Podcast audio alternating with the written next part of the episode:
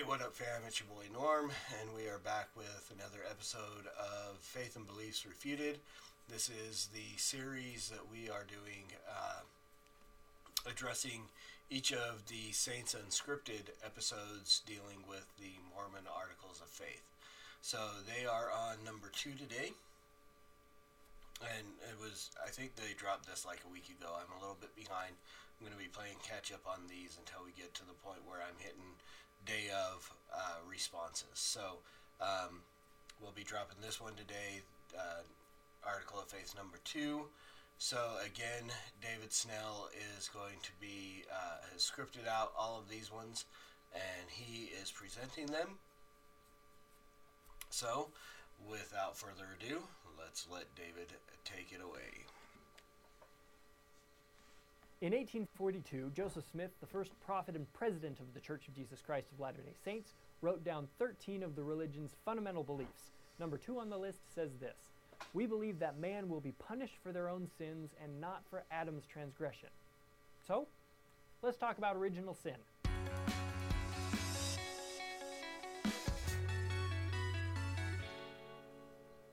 The doctrine of original sin can be understood in a couple of different senses. If we look at the dictionary definition, the tendency to sin innate in all human beings held to be inherited from Adam in consequence of the fall, then yes, we essentially believe in that definition of original sin.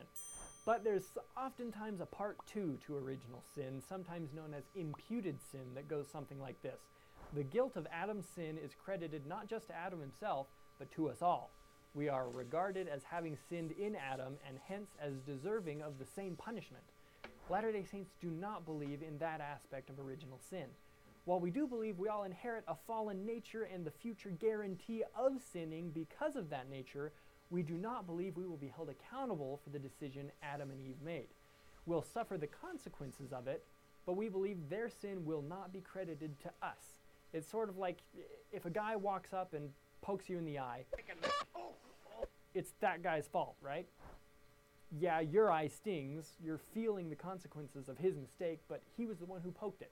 You're only guilty of the eyes you poke. Our ability to sin is a consequence of the fall, but we do not believe our innate tendency to sin is a sin in and of itself.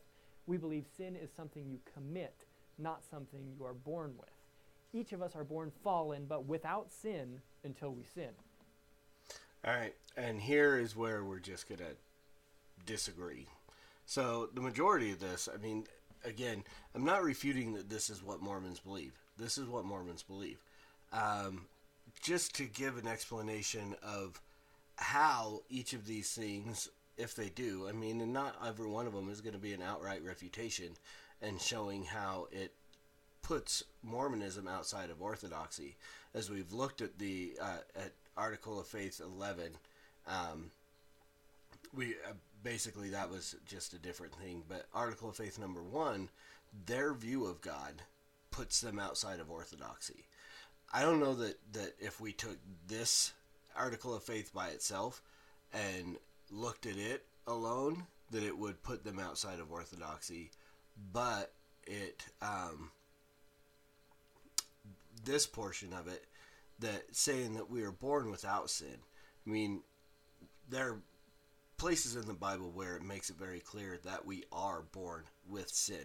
And I mean, immediately, babies, whether they can comprehend the sin that they are committing, they are still committing sin. They are selfish. They are they're essentially little idol worshipers of themselves ultimately, and so babies immediately are able to sin, selfishness and so on. These things that they experience, and again, we don't.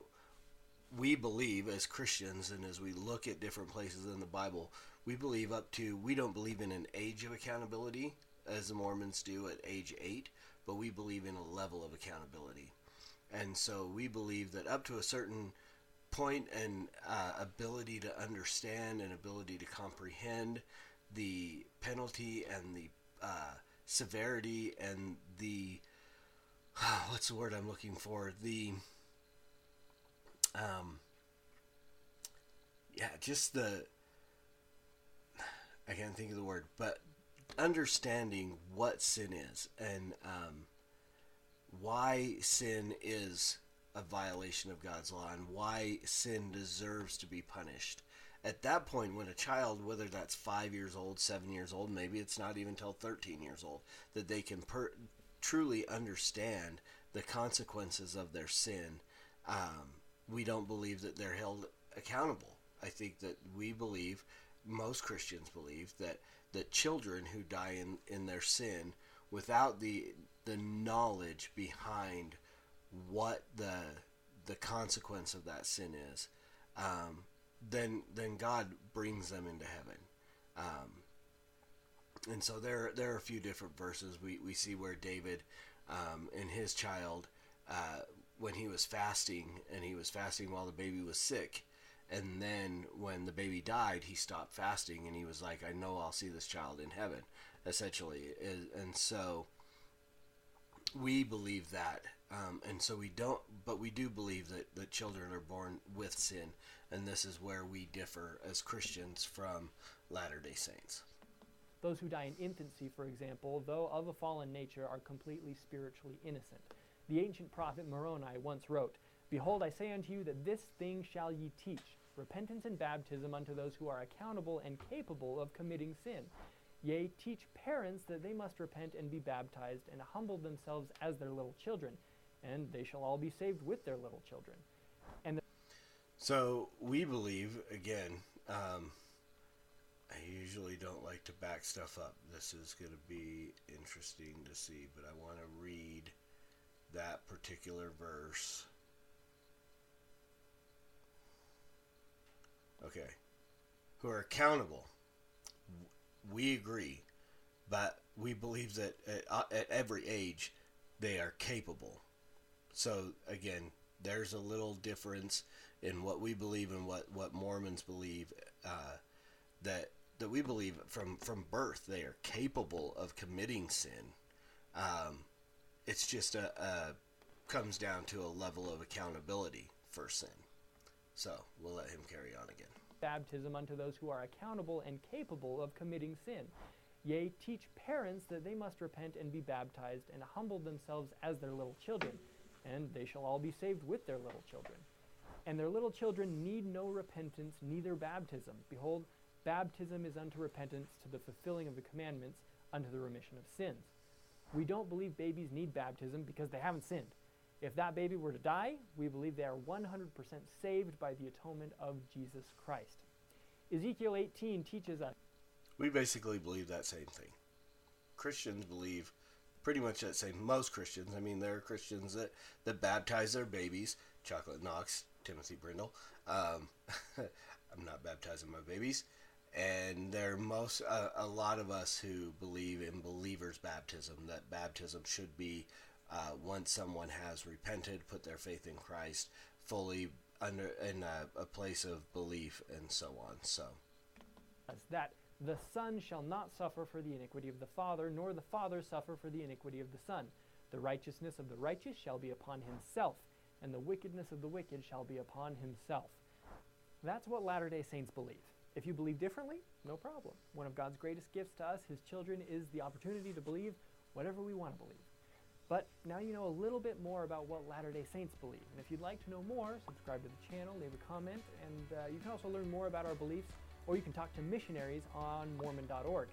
So do that, and keep an eye out for our next Faith and Beliefs video coming out soon.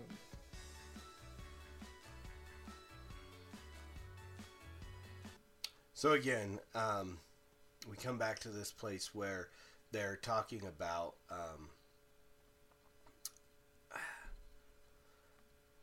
that we are able to believe whatever we want to believe, and that they're not really about making us believe something else. They just want us to, they just want to let us know what it is that they believe.